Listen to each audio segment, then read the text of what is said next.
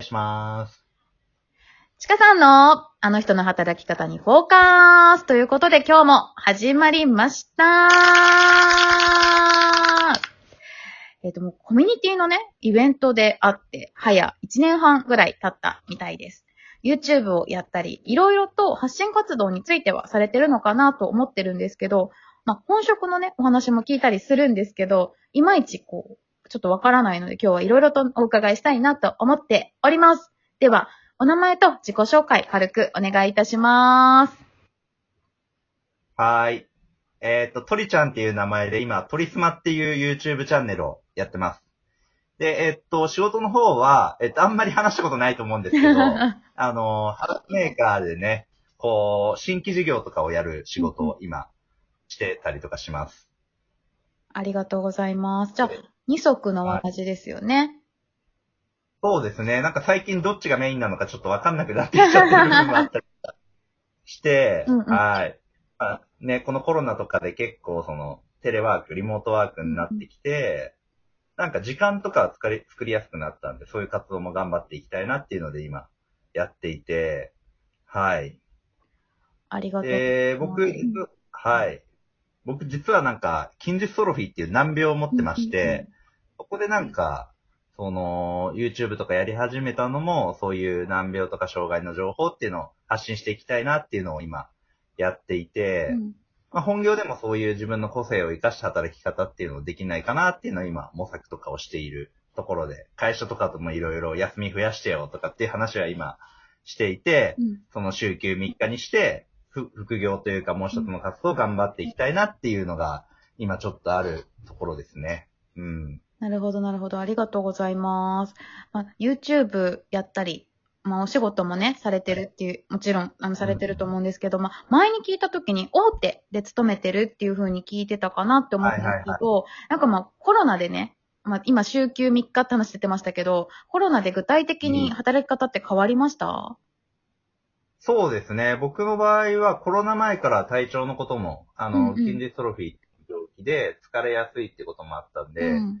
まあ、通勤の体力の負担は結構無駄だよねっていう議論がずっとあって、はい。じゃあ、リモートワークにしましょうって話をしている中でコロナがバーンってきたんで、もうフルリモートに一気になっちゃって、なるほど。変わっていったっていうと。ころで。まあ、うん、会社としても少しずつ変わってる部分もあるんですけど、僕の場合はもう本当にドラスティックに変わっていったっていう感じになってます。うんうん、じゃあ、しばらく会社には行ってない。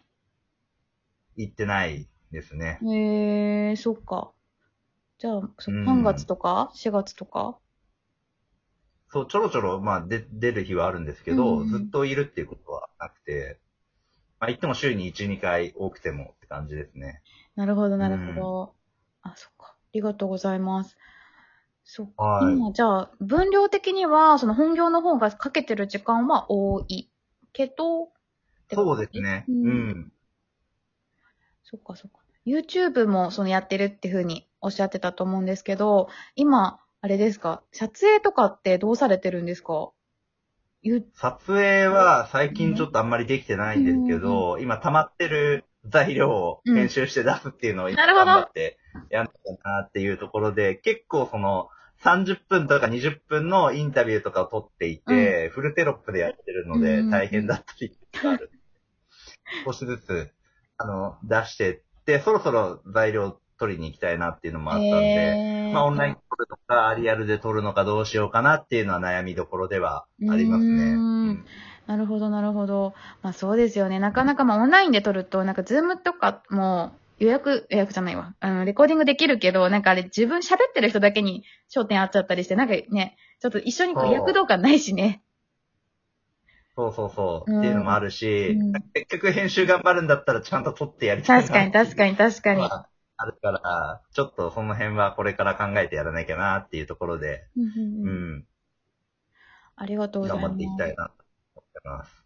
お YouTube そのされてるってことなんですけど、そのインタビューされてる相手ってどんなインタビューがはい見られるんですか、チャンネあルそうですね。僕うんのチャンネルは一応目的としてはこう、僕もそうなんですけど、障害とか難病とかがあって、なかなか前向きになれなかったりっていうこともあるかなと思うんですけども、僕自身が結構病気を隠していて、ずっと、で、前向きになれなかったことがあって、で、その中でこう、障害とか難病があっても、活躍されてる人うん。とか明るく活動されてる人とかがいて、なんかそういう人たち紹介してったりしたら、こう、それを見て僕もやってみようかな、私もやってみようかなっていう人が出てきたら嬉しいなっていううん思いを持ってやってますので、そういう難病や障害があっても活動してる人とか、ね、すごく明るく、明るくキャラクターがいい人とかをどんどんインタビューしていこうかなっていううんやってなるほど。じゃあ、実際に買われた人を見つけるってことですよね。探し、探して、探してというか、YouTube 出てもらう。こうん。う、うん。ほう。そうですよね。そうですよね。え、でもトリちゃん自体が、その買われたきっかけって何かあるんですか？こう病気あって、で、えっ、と、うんまあ、こういうふうにこうオープンにというか、できるようになったうんきっかけ、そうですね。きっかけ結構いろいろあって、うん本当に変わったのがこの2年ぐらいかな。ええー、2最近年。ぐいっと変わった感じ。そう、最近なんですよ、結う構。ーん。でなんか変わってった理由としては、僕なんかずっとか小6で診断を受けまして、はいその、筋ジストロフィーっていう難病ですっていうしゅ、その診断を受けまして、うんそっからあんまり生活上困るほどのことはなくて、うん。要は別に早くはなかったですけど、走ったりもできていたので、うん階段とかも困ることありませんでしたっていう、なんか軽めっていうのもあって隠してきちゃった部分もあって、うん。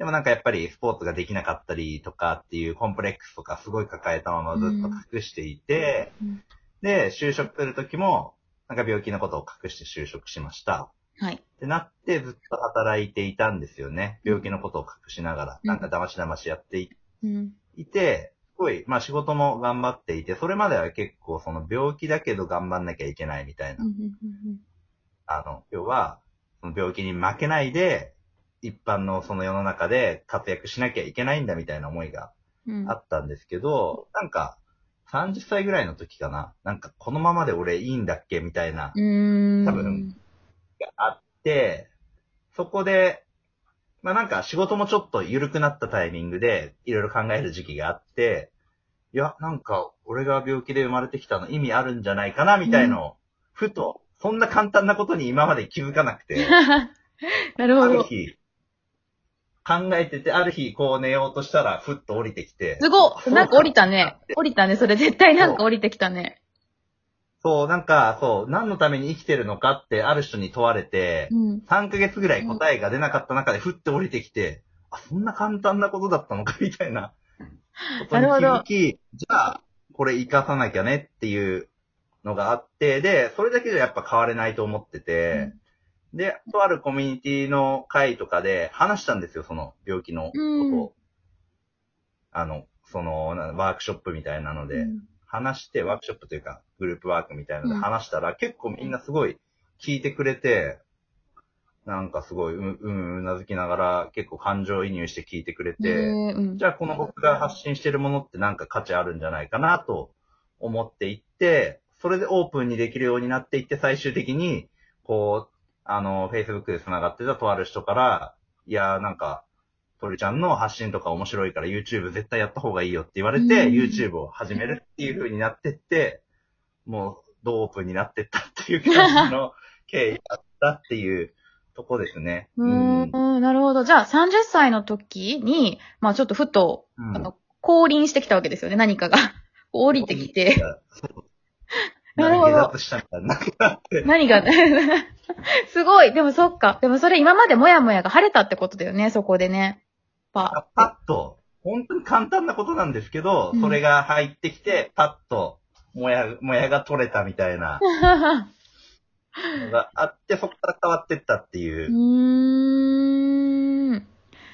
えーだから、本当に僕の YouTube に出てもらってる人とかも何人かそこに関わっていたりだとか、うん、全然関係ない人。だから多分、その業界内の人じゃない人が聞いてくれたっていうのも大きかったのかもしれない。ああ、なるほど、なるほど。福祉に関わんないビジネスとかで活躍されてる人たちが聞いて、こう、うん、うなずいてくれたっていうのがもしかしたら自信になったのかなっていうのは。なるほどね。あります確かた多分、うん信頼できるコミュニティで信頼できる人に会って話して成功体験を積んでったっていうのが、あ、話してもいいんだ。に。ずっともう隠さなきゃいけないものだと12年間思ってきたものが。オープンになってったっていうのがあります。うん。なるほそうそうど。そう。だからそういうポジティブな変化をうん。いろんな人にしてほしいなっていうので発信してるというところです。ほう。すごい、うんあれですね。なんか、確かに今、私結構バーって聞いちゃったりするんだけど、それでいいってこと？僕の場合はですね、うん。それは、うん、人によって違ってて、うん。今結構発信してる人もいるんで、そういう人はうん。積極的に聞いてほしいなっていう思いはあると思います。だからコミュニケーション取って理解を深めてほしいっていうのが僕のスタンスなので、ありがたいですね、僕が聞いてもらう方が。